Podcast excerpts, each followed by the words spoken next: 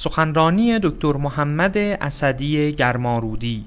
موضوع سخنرانی شرح فرازهایی از دعای ابو حمزه سمالی. جلسه دوم. من عین لی الخیر یا رب؟ ولا یوجد الا من عندک. و من عین و من عین لی النجات ولا تستطاع الا بک.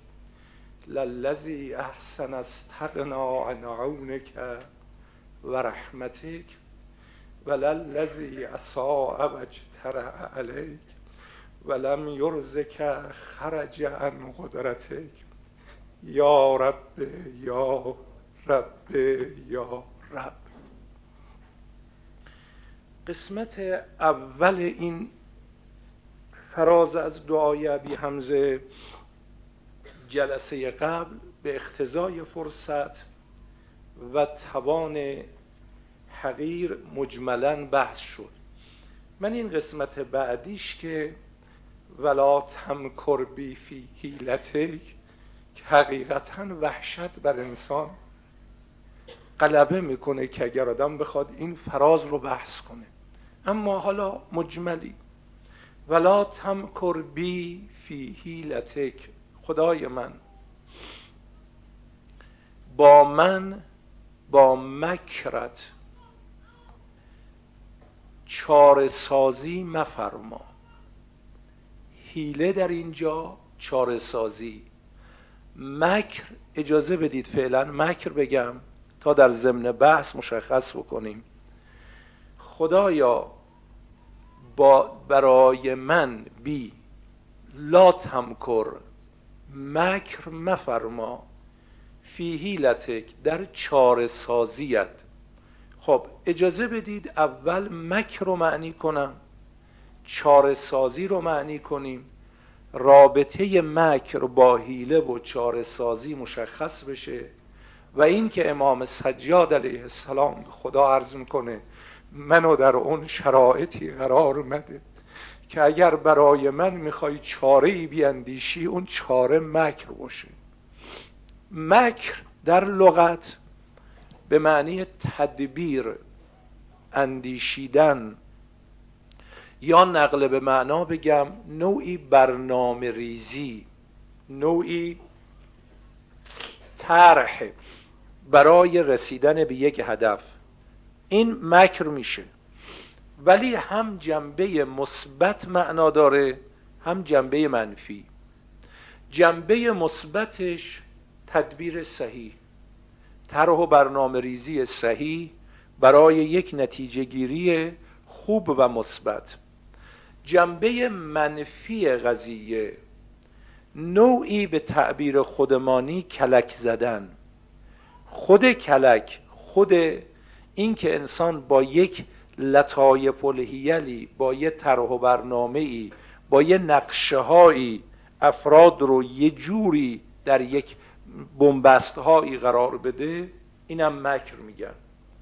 لذا ما خیلی وقتا نسبت به افرادی که با کلک با غیر صداقت و صادقانه برخورد کردن می‌خوان اهدافشون رو یه جوری بهش برسن میگیم آدمای مکارین.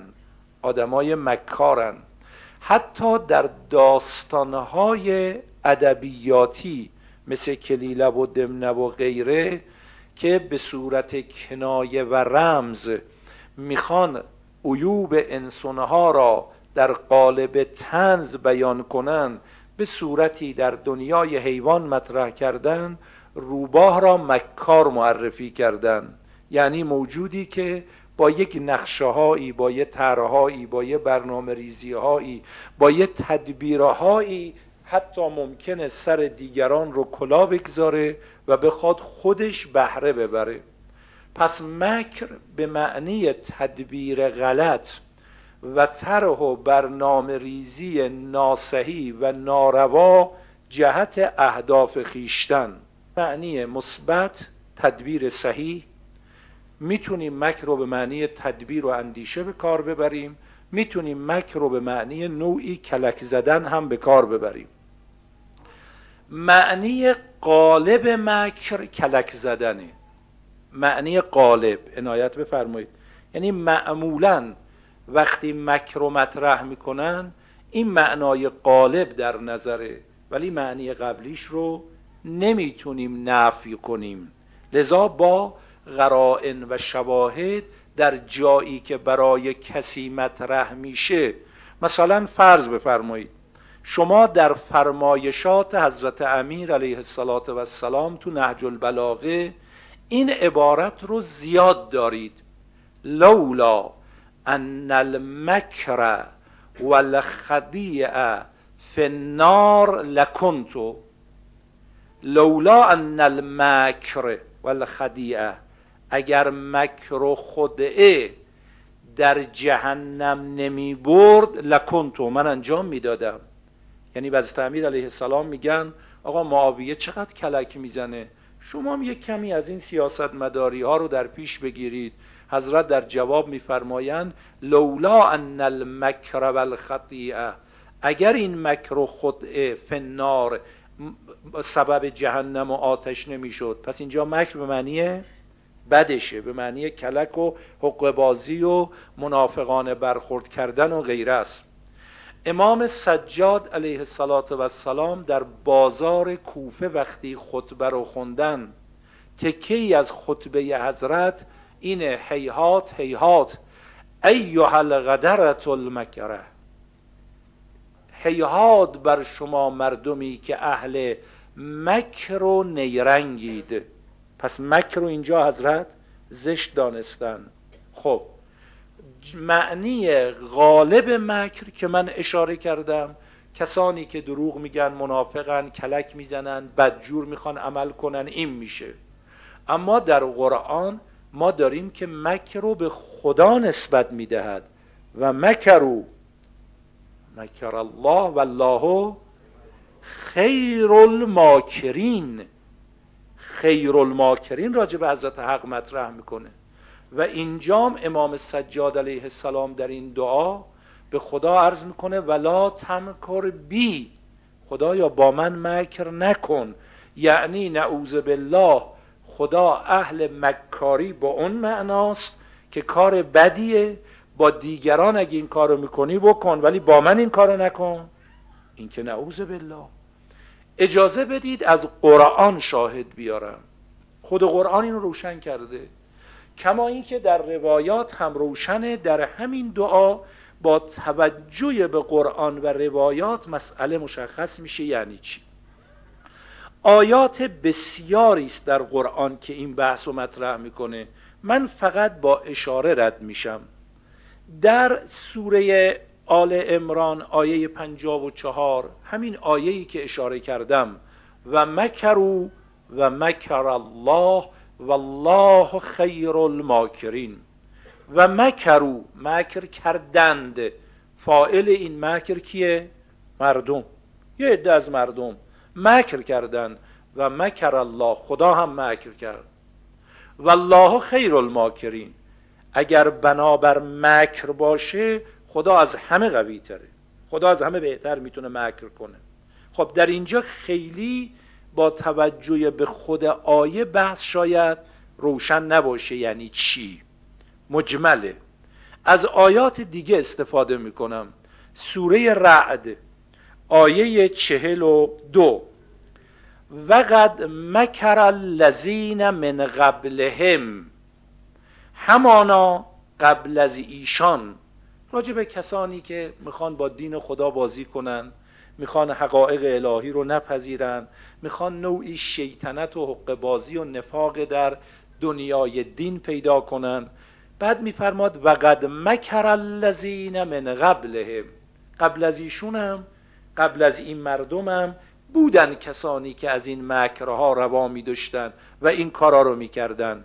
فلله المکر جمیعا. تمام این مکرها تمام این برنامه ریزی ها تمام این طراحی ها و نقش و برنامه داشتن ها برای خداستا.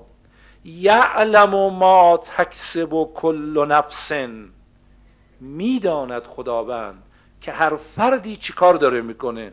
پس یعلم الکفار لمن عقبت دار به زودی کفار خواهند فهمید که عاقبت مال کیه. خب این آیه یک کمی بیشتر توضیح داد. حالا آیات دیگه می‌خونم کاملا واضح میشه. در اینجا یعنی چی؟ یعنی اگر کسانی که می‌خواهند کلک بزنند می‌خواهند شیطنت کنند می‌خواهند با حق بازی و نفاق وارد بشن یه حقایقی رو لوس کنن خدا در برخورد با اینها چه می‌کنه؟ یک. سکوت می‌کند هیچ کاری بهشون نداره. دو بلا فاصله آبروشون می‌بره نابودشون می‌کنه. سه فرصت میده تا اون جایی که دیگه به اصطلاح به قول عوام الناس دیگه خشم خدا به جوش بیاد. به قول عوام این تعبیر رو به کار ببریم. لطف حق با تو مداراها کند چون که از حد بگذرد رسوا کند. این مکر در اینجا در عمل و مقابله با کسی که می‌خواد شیطنت کنه نقشه رو نقشه بر آب کردنه تدبیر به کار می‌بره برای چی؟ برای رسوا کردن برای خونسا کردن کار کسی که می‌خواد با خدا در بیفته لذا چی فرمود اینجا؟ فلله المکر جمیعا همه این برنامه ریزی ها طراحی ها نقشه کشی ها و نتیجه بخشی ها پیش خود خداست. حالا اگر می‌خواید شما در مقابل خدا اولیای دین دین خدا از این حق بازی ها پیش بگیرید خدا فوری رسواتون نمی‌کنه. مهلت میده. ولی سنت خدا اینه خدا هم مکر به کار می‌بره و وای بر اون موقعی که شما مستحق بشید خدا مکرش رو برای شما به کار ببره. دقت بفرمایید. مثال بزنم از آیات بخونم. بعد بریم اگر به این عبارت امام سجاد دقت کنید. الهی لا تعدبنی به عقوبتک ولا تمکر بی فی حیلتک. دوتا رو کنار هم بگذارید. ببینید لرزه بر اندام انسان نمیفته یعنی یه وقت خدا رو نعوذ بالله قبول نداریم. اصلا دین برای ما مطرح نیست. خدا برای ما مطرح نیست. رفتیم تو وادی کفر و الهاد و آلودگی و نعوذ بالله. خب اون که اهل دای سهر نیست. او که اهل دای ابو حمزه نیست. او که رفته هستن توی وادی دیگه. اما برای کسی که خدا رو قبول داره روزه برای خدا می‌گیره سهر پا میشه دلش می‌خواد چهار تا دعا بخونه امام سجاد داره به او یاد میده. توجه داشته باش خدا تعدیب با عقوبت هم داره. تعدیب با عقوبت خدا حرف جلسه قبل میشه. وای بر ما. خدا مکرم به کار می‌بره. چاره سازی خدا. چاره سازی که حالا بعد توضیح خواهم داد گاهی با مکره در این آیه شریفه یه مقدار بیشتر روشن شد. حالا در سوره نحل آیه 26 قد مکر الذین من قبلهم. قسمت اول با آیه 42 سوره رد تقریبا شبیه همه. کسانی هم بودن که قبل از این مردم از این مکاری ها می‌خواستن با خدا و دین خدا روا بدارن. قد مکر الذین من قبلهم فأت الله بنیانهم من القواعد فخر عليهم السقف من فوقهم و آتاهم العذاب من حیث لا یشعرون. پناه بر خدا. خدایا. تو رو به اسم عظمت تو رو به جلال و جبروتت تو رو به ستاریت و رحمانیتت قسمت می‌دهیم. اگر ما لغزشی داریم اگر ما اشتباه و خطایی داریم که داریم از باب جهل و از باب نادانی ما حساب کن. نه اینکه می‌خوایم با تو مکر کنیم. ما رو مستحق مکر خودت مفرما. اگر کسی مستحق مکر خدا بشه خدا عادله. مثل اینکه کسی مستحق عذاب خدا بشه. فردای قیامتی که مستحق خدا عذابش کنه. خدا سختم عذاب کنه. آیا خلاف عدله مستحق شده. کسی در این دنیا مستحق مکر خدا بشه آیه رو ببینید. به خدا وحشت داره. به خدا انسان در مقابل اون همه آیات رحمت الهی. وقتی به این آیات هم می‌رسه کمی به فکر فرو میره. قد مکر الذین من قبلهم. کسانی بودن قبل از اینها که این مکر رو روا داشتن. فعت الله بنیانهم من القواعد. خدا بنیانشون پیشون رو از ریشه کند. فعت الله بنیانهم من القواعد. فخر علیهم السقف من فوقهم. یعنی تشبیه کرده اینجا با مکاری ها کاخی برافراشتن. تشبیه. خدا این کاخ از ریشه کن و از سقف زد تو سرشون. با من می‌خواید مکاری کنی؟ خدا رو دست کم گرفتی؟ درست کم من قبیه سترته چه بسا بدی هایی که خدایا مخفی کردی پوشوندی ولی وقتی به جایی برسه که خدا هیلش در بر چاره سازیش مکر باشه. یعنی جوابی که برای این فرد الان باید داشته باشه غیر از مکر چیز دیگری نیست. لذا آیه رو دقت بفرمایید. فعت الله بنیانهم من القواعد. خدا پی و بنیانشون رو از اون ریشه و قاعده کند. فخر علیهم السقف من فوقهم و از بالا تو سرشون کوبید. و آتاهم العذاب. چنان گرفتار شدن و عذاب اینها رو گرفت. من حیث لا یشعرون. به گونه ای که خودشون هم نفهمیدن چی شد. که بعضی ها میگن مورد خاصش قضیه فرعونه قضیه نمروده. فرعون خیلی کلک می‌زد نمرود خیلی کلک می‌زد. قارون میگن نمونه های خاصش اوناست که خداوند چه کار کرد؟ اما شعن نزول فقط مورد خاص رو نمی‌خواد بیان کنه. مورد خاص بارها عرض کردم در رابطه با تبیین آیه است. این قاعده کلی از حق حالا در سوره نمل یه مقداری بحث روشنتر میشه. سه چار پنج آیه رو سریع می‌خونم دقت بفرمایید. راجع به قوم صالح پیغمبره. صالح پیغمبر داد زد فریاد زد به مردم گفت بابا خدایی هست بابا دینی هست بابا حقیقتی هست قیامتی هست بترسید گناه نکنید تو راه بیاید. انقدر دنیایی نشید انقدر خودتون سرگرم مشغله دنیا و مادیات نکنید. هر چه ساله فریاد زد. آخری اینا یه نقشه ای کشیدن.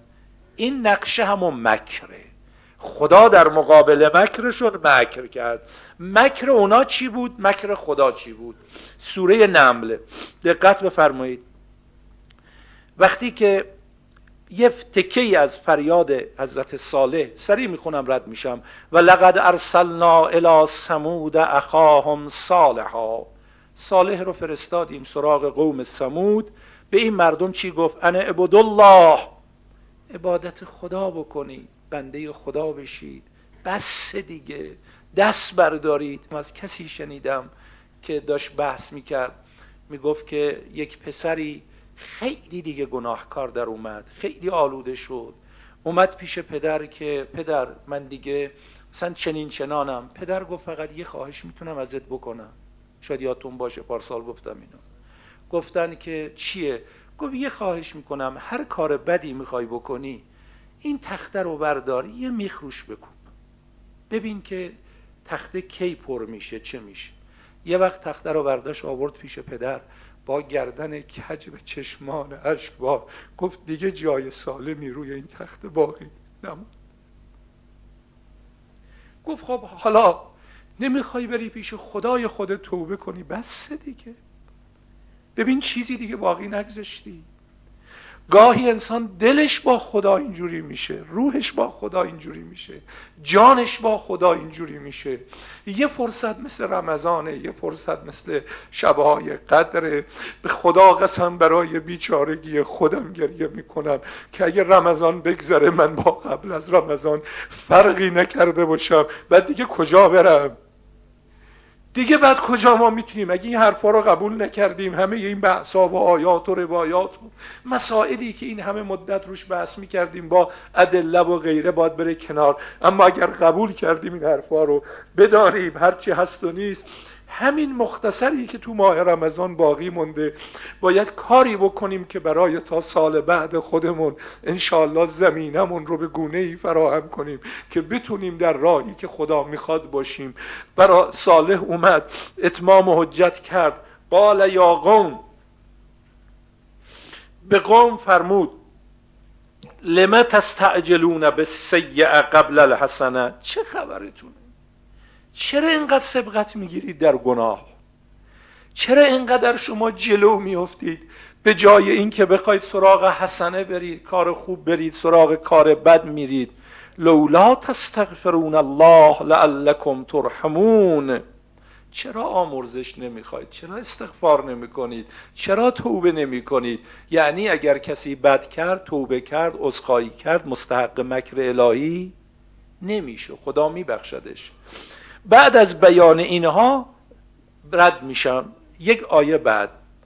و کان فی المدینت تسعت رحت این مدینه شهری که مردم صالح توش بودن مردم قوم صالح توش بودن. تسعت رهد نه گروه. یفسدون فی الارض فساد می‌کردن. ولا یصلحون کار خوبم نداشتن. غالو اینا گفتن. تقاسمو بالله. سوگن یاد کنیم مکرشون. حالا ببینید چیه. قسم بخوریم همه هم پیمان بشیم. لنبیتنه و اهله. یه شب شبیخون بزنیم بر حضرت صالح خودش و اهل و عیالش و خانوادش و همه رو بکشیم. ثم لنقولن لولیهی ما شهدنا مهلک اهلهی و انا لصادقون. نه گروه شدیم جمعیت زیادی. شبیه کاری که می‌خواستن با پیغمبر در لیلت المبید بکنن. بریم حضرت صالح و اهل عیالش همه رو بکشیم بعدم به صاحب دم بگیم ما نمی‌دونیم توی این شلوغی کی بود. ما هم راست میگیم که ناراحتیم. یعنی چی؟ داشتن کلک می‌زدن. می‌خواستن نوعی مکر به کار ببرن. خب حالا اینجا شد. و مکرو مکرن. قوم صالح مکر کردن مکاری کردن. چه مکری؟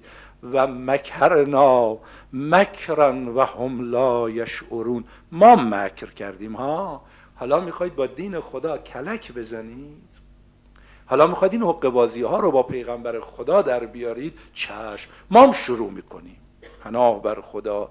کسی آقا بخواد خدا براش خط و نشون بکشه. قرآن برادره خواهرم قرآنه. برید منزل نگاه کنید. سوره نمل از آیه 45 تا آیه 50 55 رو بخونید. روش مکس کنید در این ماه قرآن. آقا یه وقت یه انسان عادی خط و نشون می‌کشه. میگی با من در میفتی حالا ببین با کی طرفی. خب آدم عادیه. و مکرو و مکر الله یعنی خدا میگه با من طرفیا بس کن. کارو به جایی نرسون مکرو به کار ببرم ها اگه مکرمو به کار بردم من برات خط و نشون می‌کشم. دیگه چی کار می‌تونی بکنی؟ حالا ادامه آیه رو ببینید. و مکرو مکرن و مکرنا مکرن و هم لا یشعرون. اونا مکر کردن. ما هم مکرمون رو به کار بردیم. اونا نمیفهمیدن. فنظر کیف کان عاقبت و مکرهم. حالا نگاه کنید. ببینید عاقبت مکرتون چی شد؟ دمرناهم و قومهم اجمعین. خودشون و مردمشون همه رو هلاک کردیم. یه شب بلا خدا فرستاد سائقه آمد. همه رو گرفت و دمرناهم همه رو واژگون کردیم همه رو سرنگور کردیم. فتلک بیوتهم خاویه بما ظلمو ان فی ذلک لآیتا لقوم یعلمون. فتلک بیوتهم حالا این خونه هاشونه خاویه تمام خالی. تمام هیچ که توش نیست. به ما ظلمو به خاطر ظلمی که کردن. ان فی ذالک لآیه. اینا نشانه است.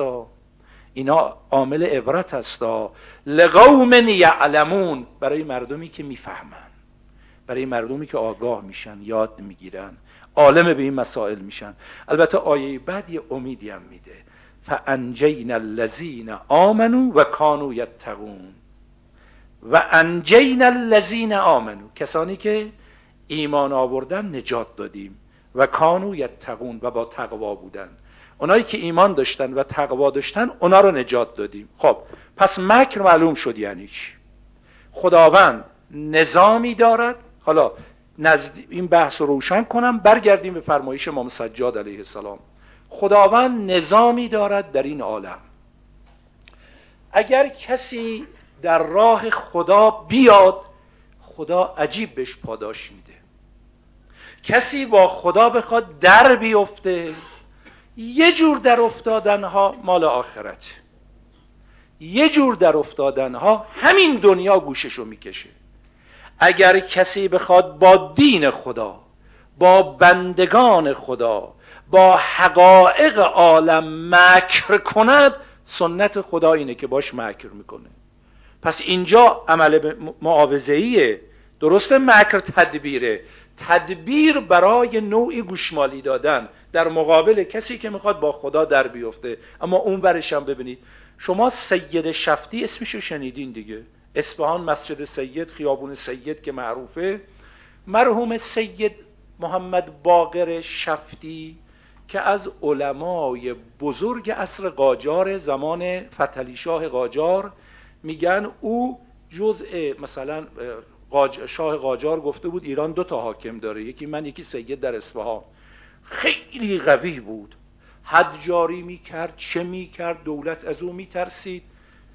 یک آوازه و شهرت و مقام عجیبی هم در میان علما پیدا کرده بود. خود شرح حالش نوشته. میگه من ابتدای طلبگیم خیلی فقیر بودم.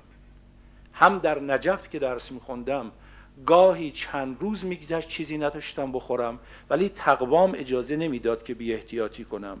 و گاهی حتی تو اصفهانم که برگشتم اومدم در اصفهان شرایطم اینجوری بود. تا یه روزی در اصفهان به قدری گرسنگی بر من غلبه کرد ضعف بر من عاجز شد که چشمم سیاهی می‌رفت. تو مسجد توسلی داشتم کسی وارد شد. گفت یه مرده ای داریم می‌خوایم کسی امشب براش نماز وحشت بخونه. هر کی حاضره من اینقدر بش میدم. آدم پولداری بود. ما هم یه, یه مقدار گرفتیم که نماز وحشت بخونیم. این پول که گیر ما اومد گفتیم ما هیچی مدتی نخوردیم ضعف هم داریم. بد نیست بریم یه تیکه گوش تهیه کنیم یه غذای مقوی امروز بخوریم. حالا تا بعد غذا گیرمون بیاد نیاد نمی‌دونیم. فعلا توانی داشته باشیم. رفتم قصابی دیدم که جگر تازه داره. با این پول من قسمتی از جگرم میشه خرید. دادم قسمتی از جگر رو خریدم. هم بیام برم حجرم که چیزی درست کنم دیدم یه سگی تازه بچه زاییده؟ این بچه ها چسبیدن به پستان مادر هرچی میمکن شیر نداره ناله می‌زنن. مادرم مثل اینکه غذای چیزی ظاهرا نخورده بود یه کمی ایستادم. گفتم سید تو خیلی گرسنه ای فشار هم بر تو غلبه کرده ضعف هم بر تو غلبه کرده. ولی این سگ از تو نیازمندتره. چون بچه هاشم گرسنن تنها خودش نیست. یه لحظه بر خودم غلبه کرد. سنت خدا رو ببینید چه می‌کنه یه لحظه با خدا معامله کردن این ور قضیه اون ور قضیه هم کسی با خدا بخواد مکر کنه. گفت این جگر رو تکه تکه کردم انداختم جلو سگ. سگ خورد. این بچه هم شروع کردن به شیر خوردن. یه نگاهی سگ به من کرد. من با همون حال گرسنه رفتم حجرم. رفتم حجرم دیدم یه پاکت برام اومده. باز کردم. دیدم شفتی بود شفت رشت. دیدم یکی از تجار رشت نامه ای داده برای من. دویست تومان اون زمان. زمان قاجار. توش گذاشته. حضرت آیت الله این دویست تومان رو برای شما فرستادم. شرطش هم اینه. بدی به بعضی تجار اصفهان کار کنن با سودش. هر کاری دلش می‌خواد بکنی. دویست تومن خرج نکنه از بین بره. یعنی اگه این قیدو نمی کرد من مجبور می‌شدم دویست تقسیم کنم. دیدم قید شرعی کرده. من پول بردم دادم به کسی. از درآمد او کار من به جایی رسید که تا آخر عمر من کسی به ثروتمندی من در اصفهان نبود. غیر از جنبه علمی و مرجعیتیش و غیره. این سنت خداست. یه نمونه دیگه باز در این زمینه بگم. میر غضب ناصر شاه قاجار. گفت شبی گشت می‌زدم تو یکی از کوچه های تهران. دیدم یه سگی خیلی ناله می‌کنه. دیدم کنار آب انبار این سگه. زمانی بود که یه مقداری مشکل آزوقه و اینها هم کم و بیشی داشتن. معلوم شد به سگه چیزی نداده بودن. اونم عین همین قضیه. می‌خواست به بچه هاش شیر بده. شیر نداشت. من رفتم پیش نونوایی سر کوچه پول دادم. یه نون خریدم آوردم خورد کردم ریختم جلو سگ و بعد یه پولی هم بهش دادم. گفتم تا زمانی که این سگ اینجاست و این بچه ها هم داره باید شبی و روز این نون رو ببری بهش بدی غیر از این عمل کردی گردنت هم می‌زنم خب اونم میترسید و این میر غضب بود و این کار انجام داد. حالا چه کرده که یه همچو لطفی باید بهش بشه؟ گفت یه شبی ما با عده از دوستامون قرار داشتیم بریم برای تفرج و گردش و بعد برگردیم بیایم شب مهمون من باشد این آقا دو تا زن داشته یه زنش تو مرکز شهر تهران بوده یه زنش تو دروازه شهر تهران. اون شب با این خانومی که تو مرکز شهر تهران خونه داره قرار میبنده. امشب یه تعدادی مهمون دارم. این پول این وسیله.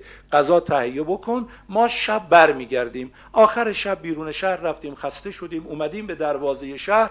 دوستا گفتن ما حال این که دیگه تا مرکز شهر بریم نداریم. تو که یه خونه همین اولش در شهر داری. میریم همینجا. هر چی گفتم اینجا امکانات نیست پذیرایی نمی‌تونیم بکنیم. من امکانات اونجا فرا گفتن نیست ما نمیایم. ما مجبور شدیم. یه چیزی بیرون تهیه کردیم. رفتیم تو این خونه ما شب رو موندیم غذا رو خوردیم. این دوستانشون که شب تو خونه خوابیدن میگن نزدیک سحر دیدیم که این میر غضب پا شده از خواب هی گریه می‌کنه. یک حال انقلاب روحی عجیبی داره. ما بیدار شدیم چی شده؟ گو الان امام سجاد علیه السلام رو خواب دیدم. فرمود که دستگاه الهی دستگاهی نیست که کسی رو بیمزد بگذاره. شما به خاطر اون کاری که به اون سگ کردی ما دیشب نجاتت دادیم. چی بوده؟ خانم شما به شدت از شما عصبانی بود و تصمیم داشت دیشب همه شما رو بکشه. غذایی که دیشب پخته بود توش زهر ریخته. باقی مونده زهرم تو آشپزخونه فلان قفسه فلان جا گذاشته. ولی قول به ما بده کاری به اون زن نداشته باشی. اذیتش نکنی. ولی برو بهش بگو که ما فهمیدیم. اما این نجاتت هم به خاطر اینه. تو هم برو از این کار دست بردار. توبه کن. ان غریبم کربلا مشرف میشی. اونجا امام حسین توبه تو میپذیره. دیگه پاک زندگی کن. داشت می‌زد تو سرش و گریه می‌کرد. این دوستاشون گفتن صبح پاشیم بریم اون خونه ببینیم خواب نشانیش درست یا نه. وارد خونه شدن زن اول با عصبانیت گفت دیشب کجا بودی؟ چرا شام نیومدی؟ من غذا درست کردم. برگشتم گفتم اگر امام سجاد دستور نداده بود آرام نبودم. ولی امامم دستور داده من آرام باشم هیچی بهت نمیگم. رفتم صاف سر اون نشانی که امام داده بود در خواب زهر رو پیدا کردم. خانم فهمید من همه چیز رو می‌دونم ترسید. گفتم اگر می‌خوای تو این خونه باشی من به دستور امام سجاد کاری باید ندارم. لذا بمان. غذا آزوغات هم میدم چه میدم؟ ولی کاری بهت ندارم.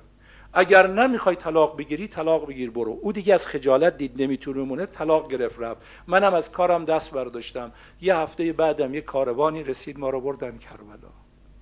اونجام تو حرم امام حسین توبه کردیم.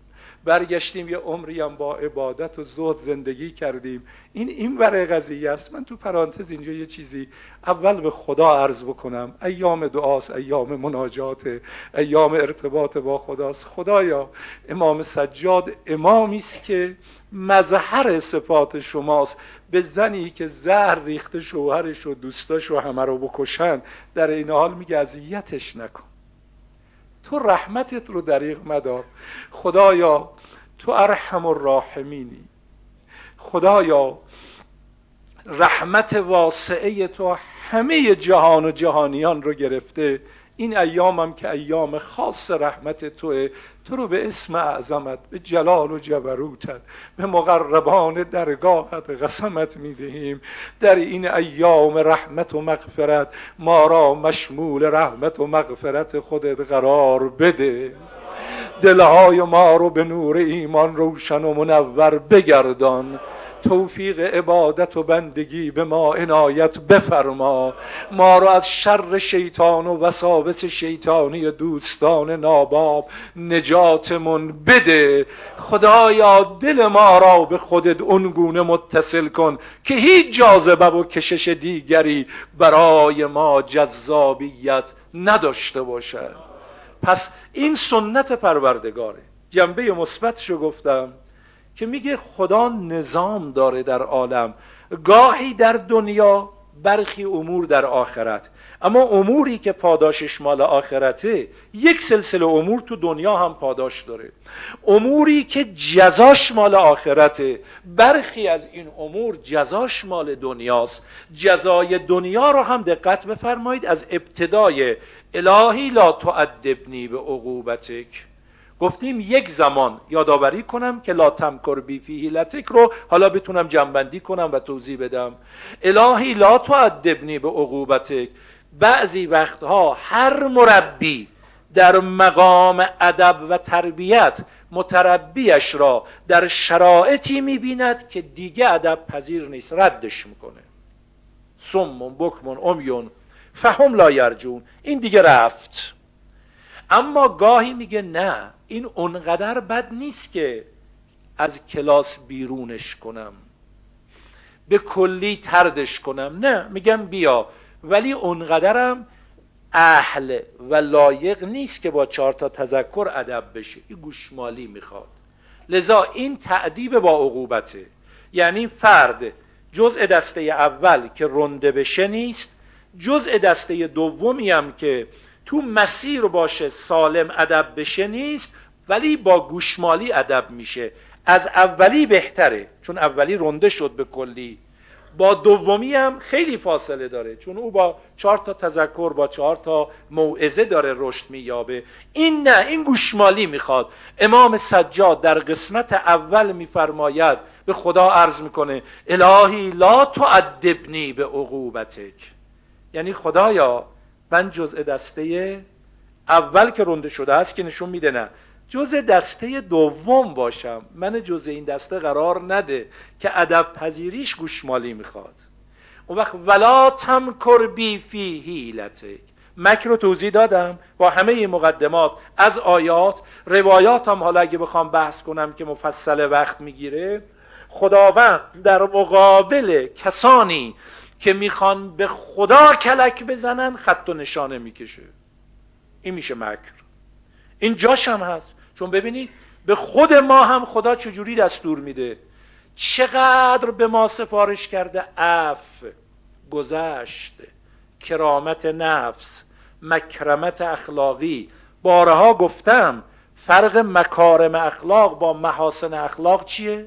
اگه پیغمبر فرموده انی بوستو من مکارم الاخلاق مکارم اخلاق با محاسن اخلاق فرقش چیه؟ کسی که به مقام مکرمت اخلاقی رسیده اف و گذشت داره.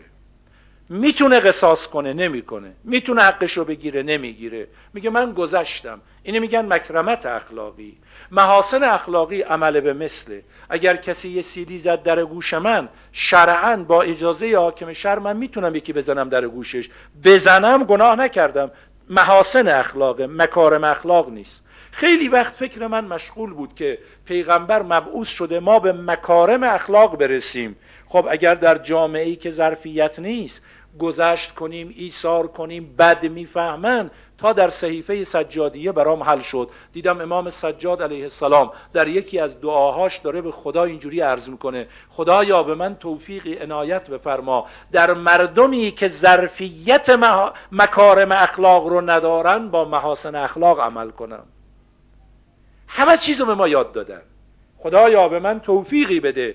در جامعه و مردمی که ظرفیت مکارم اخلاق را ندارن با محاسن اخلاق عمل کنم. ولی هدف چیه؟ مکارم اخلاق به اون درجه رسیدنه خب خود خدا که به ما این رو یاد میده بگذرید. اما همین خدا به ما میگه بگذر اف کن گذشت کن چنین کن. اما میگه وقتی دیدید بدآموزی داره؟ نه. وقتی دیدید دارن سوء استفاده می‌کنن؟ نه. همین اسلامی که میگه سبقت در سلام چقدر ثواب داره؟ جواب سلام واجب اما یه جایی لازم میشه جواب سلام رو ندید. یعنی چی؟ یعنی در جایی که اگر دیدید بناس بدرفتاری کنن سوء استفاده کنن شما واسا. به همین دلیل که میگه محاسن اخلاق پایین تره مکارم اخلاق رو بگیر. اما اگر لازم شد دفاع کنی واجب است. اگه در شرایط دفاع قرار گرفتی مکر خدا رو هم از این باب دقت کنید. خدا میگذره خدا عفو می‌کنه. شما این شبا می‌خونید یا سریع الرضا. خیلی زودم راضی میشه. اغفر لمن لا یملک الا الدعا. ببخش منو. کسی که چیزی نداره مگر دعا و سلاح و البکا و اسلحش هم همین گریه است که این شبا پا میشه و در محضر تو سر به خاک میساید و الهی العف بیان می‌کنه.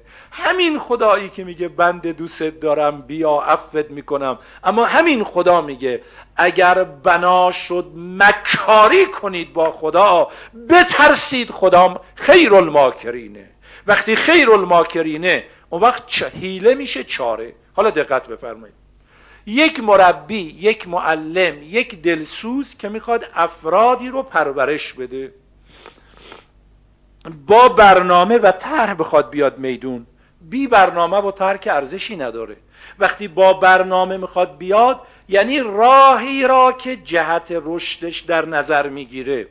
به جایی می‌رسه می‌خواد طرف رو از آلودگی برگرداند. اینو میگن به لطایف الهیل متمسک شدن. به لطایف الهیل هیل. جمع هیله. یعنی چار اندیشی های گوناگون. از این راه از این راه از اون راه به این طریق به اون طریق. اون چه هیله های محبتی عاطفه‌ای مهرورزی گذشتی وجود داره بهش متمسک شده جواب نداد. چاره چیه؟ حیله عقوبتی رو پیش می‌گیره. خدا خودش این سنتش رو در قرآن به ما یاد داد. اگر جزء کسانی باشید که به کلی ردتون کنم که پناه بر خدا. اگر جزء کسانی باشید که می‌خوام چکونتون بدم؟ ببینم عبرت می‌گیرید تو راه بیاد یا نه؟ گاهی یه تلنگر می‌زنم گاهی گوشمالیتون میدم. ولی این گوشمالی در تعدیب یک زمان به عقوبت یک زمان در مقابل مکر شما مکره. اگر مکر شد بدانید گاهی مثل قوم عاد و سموده گاهی مثل قوم صالحه. گاهی اومدن در واقعه حره. واقعه حره رو می‌دونید چیه؟ در زمان حکومت یزید. سال اول امام حسین شهید شد. سال دوم مدینه رو قتل عام کرد. اون چنان قتل عامی که دو طرف داره. یک طرف جنایات بنی امیه در تاریخ حتی این رو داره که اومدن زدن کشتن بردن حتی از نظر فحشایی چه جنایاتی رو در مدینه مرتکب شدن هرچی تو خونه ها بود بردن. یک زنی بچه خردسال تو آغوشش بود. هیچی هم تو خونه نداشت. کسی وارد شد. اینا همه رو تاریخ داره. گفت چی تو خونه داری بده؟ گفت هر چی بود قبل از تو بردن. عصبانی شد از اینکه چیزی نیست. جلو چشم مادر بچه رو از آغوش مادر گرفت. چنان محکم به دیوار کوبید که مغز بچه روی دیوار نقش بسته شد. آخه این همه جنایات. این یک طرف قضیه است چقدر بد بودن. اون طرف قضیه. امام صادق علیه السلام فرمودن می‌دونید چرا مردم مدینه گرفتار واقعی حره شدن؟ وقتی مادرم زهرا شبا سوار بر مرکب می‌شد در خانه سران مهاجر و انصار تو مدینه در می‌زد و به یکی یکی می‌گفت چرا علی رو تنها گذاشتید؟ جوابش رو نمی‌دادن این سنت خداست. حالا که جواب ندادید این بلارم بچیشید تازه اینا یه گوشه هاشه. بترسیم از اینکه با خدا در بیافتیم بترسیم از اینکه دین خدا رو بازی چه قرار بدیم. بترسیم از اینکه دین و دکان دنیامون بکنیم. بترسیم از اینکه به نام دین بر گرده مردم سوار شیم. بترسیم اینکه به نام دین بخوایم برای خودمون وجهه اجتماعی درست کنیم. بترسیم از اینکه به خودم با خدا مکر کنیم. خدا در مقابل مکری که برای دین کسی بخواد به کار ببره راهاش نمی‌کنه. مکر به کار می‌بره. این سنت. اون وقت امام سجاد علیه السلام داره در دعای مثل ابو حمزه در اون شرایط حساس ماه رمضان و نیمه های شب الهی لا تعدبنی به عقوبته. خدایا من جز اونایی نباشم که بخوای با عقوبت ادبم کنی با گوشمالی ادبم کنی. یعنی خدایا منو بچه حرف شنوی قرار بده. خدایا منو مسلمون معدبی قرار بده. خدایا منو از اون متدینینی قرار بده که وقتی صدای قرآن تو بلند میشه تکون بخورم. وقتی ماه رمزون میشه به وجد بیام. وقتی آستانه شب قدر میشه انتظار بکشم. به شبی است که در رحمت و داره به روی من باز می‌کنه. میگه بنده من بیا. صد بار اگر توبه شکستی باز این درگه ما درگه نومیدی نیست. همچو لحظات حساس رسیده داره وقت میده. من اونجوری بنده باشم. اما نه از اونایی باشم. هی حرف گوش نکردم. هی شیطنت کردم هی بازی گوشی کردم. حالا میگه چنان عقوبتت می‌کنم. شاید تکون بخوری. ولا تمکر بی فی حیلته خدایا من از اونایی نباشم که وقتی چار سازی تو برای من یعنی خدا برای بندگانش برنامه داره بی برنامه نیست. حیله تو برای من چاره تو برای من. تو پرانتز بگم این هیله رو دو جام براتون بگم. همتون شنیدید وقتی که امام حسین علیه السلام بدن امام سجاد رو تو قبر گذاشت. خیلی گریستن و بعد فرمودن که قارت زده کسی نیست که اموالش رو به قارت می‌برن. قارت زده مثل منی است که برادری چون تو رو با دست خودم تو خاک نهادم. دیگه عطر استعمال نخواهم کرد. اما نفرموده غلط هیلتی امام حسین برای امام حسن. امام حسین وقتی امام حسن رو در قبر گذاشتن این رو نفرمود غلط هیلتی ولی روز آشورا وقتی اومد کنار بدن اول فضل علیه السلام این دستای قلم شده عباس رو میبوسی دست به کمر گرفت فریاد زد الان انکسر از زهری و قلت هیلتی این هیله رو در اینجا دقت بفرمایید یعنی چی؟ من خدمت خیلی از بزرگانم عرض کردم. کلام امام کلام معصومه ما نمی‌تونیم بفهمیم. هر کسی نسبت به این امر عرض می‌کنم نمی‌تونیم بفهمیم. هر کسی در زمان امام معصوم باید از امام معصوم کمک بگیره. مقام ابوالفضل چه مقامیه؟ یا قمر بنیاش. یا قمر بنیاش. خدا بیامرزه جای علامه رو. ایشون نقل کرد که اخیرا هم یه کتابی دارن. از خاطرات ایشون می‌نویسن. یه شب اومدن منزل ما گفتن اینو شما از آقای علامه نقل کردید اینم شما اضافه کنید ما به این کتاب اضافه کنیم. گفتم من خودم از علامه شنیدم. گفت من کربلا بودم. عرب وقتی خیلی مستاصل میشه میاد به حرم ابوالفضل علیه السلام دیگه یه حالت خاصی داره. گفت دیدم که یه دختر 18 19 ساله ای آوردن تو حرم از ابوالفضل.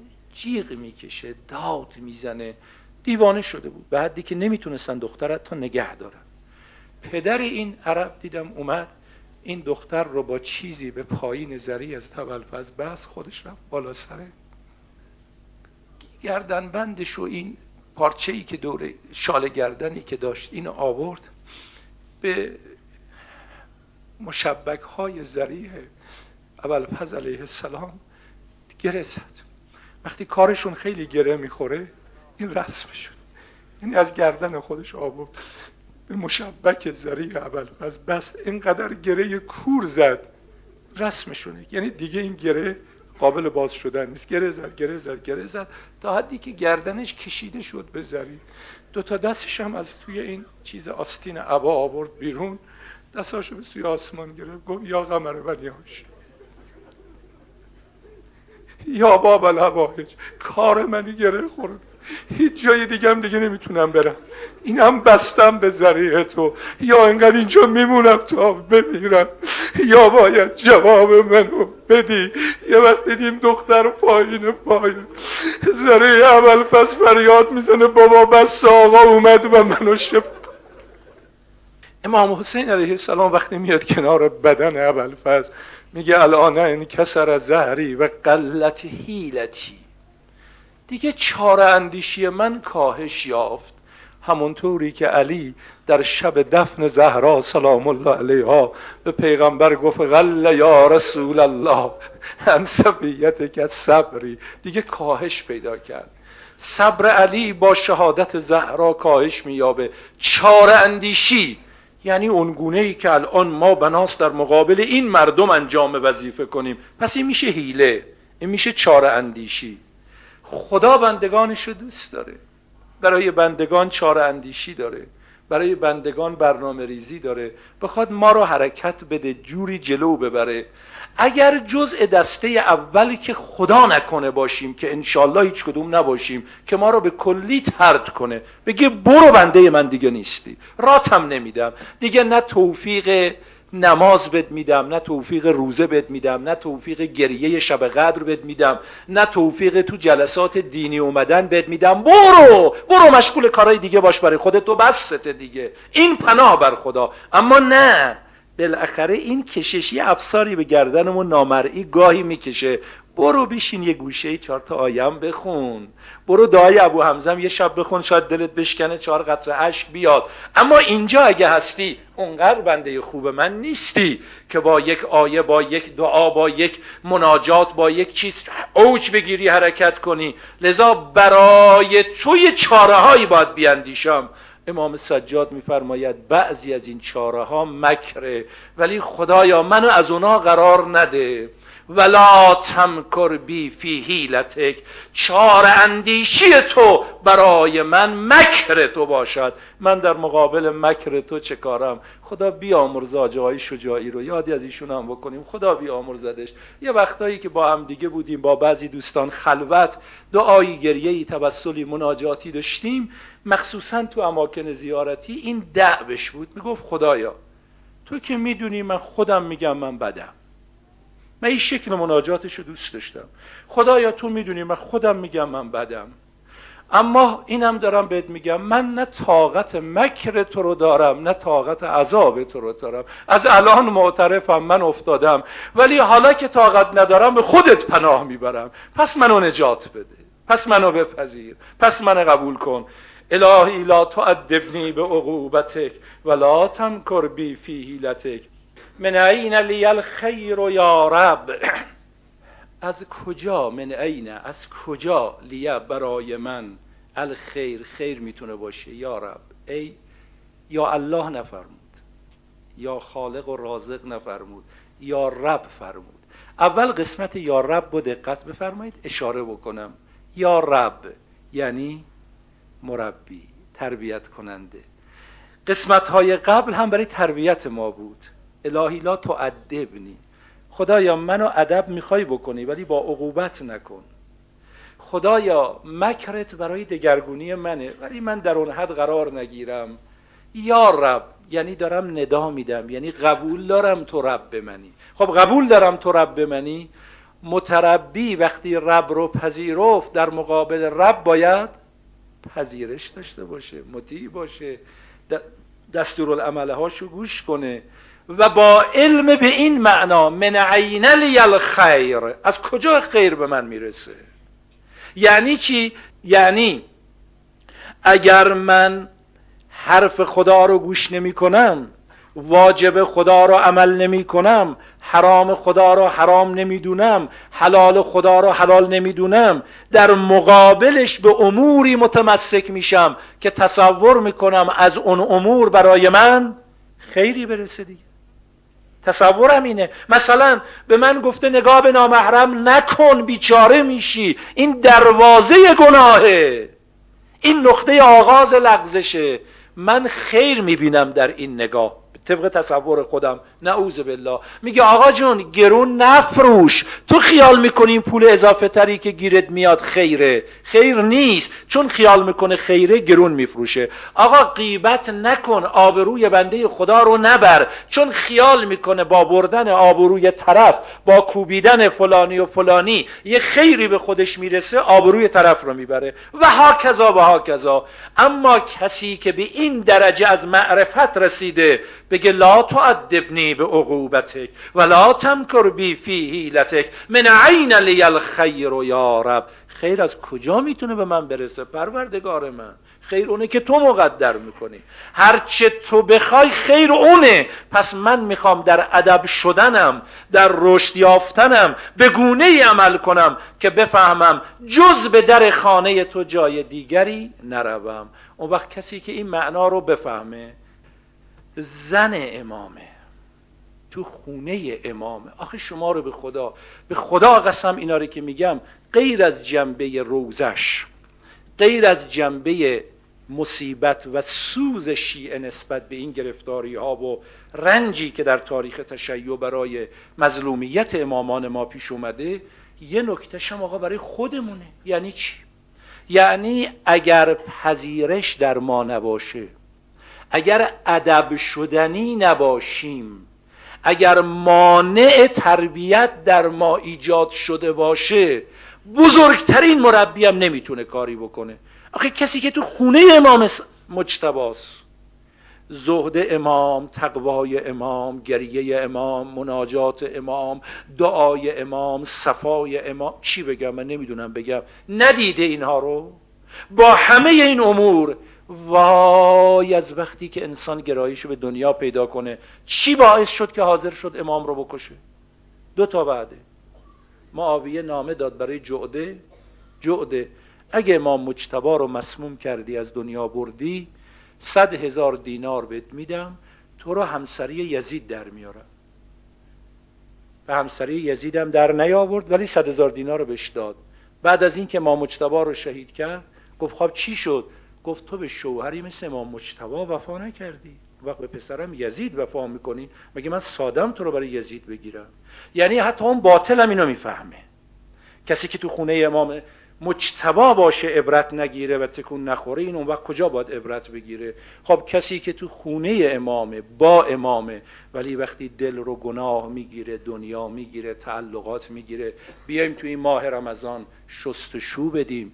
جوون ترها از گناه بترسیم. به خدا برای دلسوزی میگم. نگید چرا حالت موعظه می‌گیری؟ من وظیفمه اون همه بحثای استدلالی عقلی غیره می‌کنم. اینم تکلیف شرعیمو بگم. فردای قیامت ممکنه بعضی از خود شماها یقه منو بگیرید دست منو بگیرید بگید که بیشتر می‌گفتید. جوونا از گناه بترسید. از دوستی با افراد ناباب بترسید. از وقتتون رو هدر بدید بترسید. از اینکه سرمایه عظیم جوانیتون رو به بتالت بگذرونید. پارسال تو شرح دعای ابی حمزه راجب بدتالین بحث مفصل کردم. خواستید دوباره نوارش رو بشنوید روش فکر کنید. این بحثا رو توجه کنید. نکنه قبه گناه در نظر ما بره دل بمیرد. و کسی که دلش بمیره زن امام مجتباست کار به جایی می‌رسه. امام علیه السلام روزه بودن. اونقدر مظلومیت که اگه عمری شد فردا شب یه گوشه های از مظلومیت امام مجتبا رو خواهم گفت. اونقدر امام مظلومیت مظلومیت 48 سالشونو داره از دنیا میره. 48 ساله بودن حضرت. اون روزم روزه بودن. طبق نقلی که در تاریخ شده فرمودن امروز خیلی تشنمه. اتش خاصی بر حضرت غلبه کرده بود. یک کوزه ای بود آب توش می آوردن برای حضرت.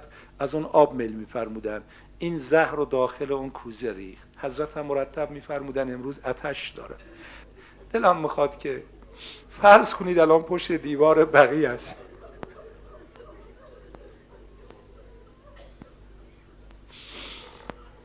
یا ابا محمد. یا حسن ابن علی. ایها المجتبى ابن رسول الله. یا حجت الله علی خلقه. یا سیدنا و مولانا. انا توجهنا و استشفعنا و توسلنا بك الى الله. قدمناك بين يدي حاجاتنا يا وجيها عند الله اشفع لنا عند الله. امام علیه السلام به شدت تشنه بودن از آن مغرب شد. حضرت رو سجاده رو به قبله مشغول نماز بشن. این خبیس ظرف آب را آورد. اصرار به امام که آقا خیلی تشنه بودید. اول مقداری آب مل بفرمایید بعد نماز بخوانید. حضرت آب رو نوشیدن. نمی‌دونم این زهر چه کرده بود با بدن امام علیه السلام که بعد از نماز اون چنانی که در روایات دارد مثل مار گزیده از این پهلو به اون پهلو. اول پیامی که دادن حتی تو خونه محرم نداره. فرمود خواهرم زینب رو خبر کنید بیا. زینب سلام الله علیها اومدنی کنار بستر برادر. برادرم حسین رو خبر کنید حسینم بیاد. حسین علیه السلام وقتی وارد شد جناده میگه من هم وارد شدم. دیدم حضرت خیلی منقلبه. هی از این پهلو به اون پهلو میشه. گفتم آقا چرا حالتون اینجوری خودتون مداوا نمی کنید فرمود حال من از مداوا گذشته است. فرمود تشتی حاضر کنید. ما با خوشحالی چون زهر رو اگر استفراغ کنن تأثیر می‌گذاره در بدن. حضرت استفراغ کنن حالش بهتر بشه. اما وقتی تش را آوردیم دیدیم لخته های خون جگر حضرت که داره با استفراغ برمیگرداند. در این حال حضرت فرمودن بگذار وسیعت نامه وسیعت هم رو بیان کنم. وسیعت هاشو مطرح کردن. امام مجتب امام حسین علیه السلام از باب همدردی با برادر حالا رو اسرار الهی دستی به سوی کوزه خواست دراز کنه. حالا نه این که می‌خواد خودکشی کنه بنوشه اینا رو اگر در مقاتل دیدید توضیح داره با اشاره عرض می‌کنم. ولی همینجا می‌خواستن این مطلب مطرح بشه. امام مجتبا فرمودن داداش تو کربلا در پیش داری. تو صحنه های اون چنانی اینجا بود که قاسم خورد سالشون را که دو سال بیشتر نبود برای کربلا آماده می‌کرد اما در وسیعتشون هم اشاره کردن برادرم منو ببرید کنار قبر جدم رسول خدا. اما اگر دیدید اجازه نمیدن می‌خوان درگیری درست کنن. منو ببرید قبرستان بقی دفن کنید. بدن حضرت رو غسل دادن کفن کردن روی تابود گذاشتن به سوی قبر پیغمبر حرکت. خانمها مکروه تشییع جنازه بیان تو خونه بودن. زینب و دیگران تو خونه منتظرن. از دفن امام مجتبا برگردن. یه وقت اون زن آیشه سوار بر استر با ادعی از مروانیان آمدن. جلو امام حسین رو گرفتن. گفتن نمی‌گذاریم بدن امام مجتبا رو اینجا دفن کنید. حضرت فرمودن اینجا جد منه که دفنه. شما اون روز محمد حنفیه گفت موقع ارث حضرت زهرا گفتید پیغمبر ارث باقی نمی‌گذاره. حالا میاد میگید خونه شوهر منه. به شما یک زن چقدر می‌رسه؟ گوی حرفا سرم نمیشه. اشاره کرد به تیراندازها. از هر طرف تیر به بدن مبارک امام مجتبا حضرت فرمودن امام رو تابوت رو کچ کنید سرش آوردن قبرستان بقی. چند تا شست و چند هفتاد و چند چوبه تیر که بر این تابوت نشسته بود اینها رو نوشتن حالا زینب سلام الله علیها منتظره که برگردن. یه وقت دید پیشا پیش همه اول فضل علیه السلام میاد اما چشمها باد کرده. خشم و غضب تمام وجودش رو گرفته. تا وارد دهلیز منزل شد. زینب دوید جلو برادرم. برادرم رو کجا دفع کردید؟ سر به دیوار نهاد. علاما نقل. و شروع کرد زار زار گریستن خواهرم. دست از دلم برد بردار عباس زنده باشد بدن پسر فاطمه رو تیر باران کنن. یا غمر بنی هاش یا اول فضل العباس کربلا چه کردی؟ ولی که شهادت امام حسین رو که ندیدی اما همون صحنه ها رو که دیده بودی وقتی برای آخرین لحظات ودا اومدی این عبارت تو به امام حسین نشون میده احساس درد تو. برادر جان سی سیدی مولای سینم تنگی می‌کند. صلی الله علیک یا مولای یا ابا محمد. یا حسن ابن علی ایها المجتبا یا ابن رسول الله یا حجت الله علی خلقه یا سیدنا و مولانا انا توجهنا و استشفعنا و توسلنا بك الى الله و قدمناک بین یدی حاجاتنا یا وجیحا عند الله اشف لنا عند الله.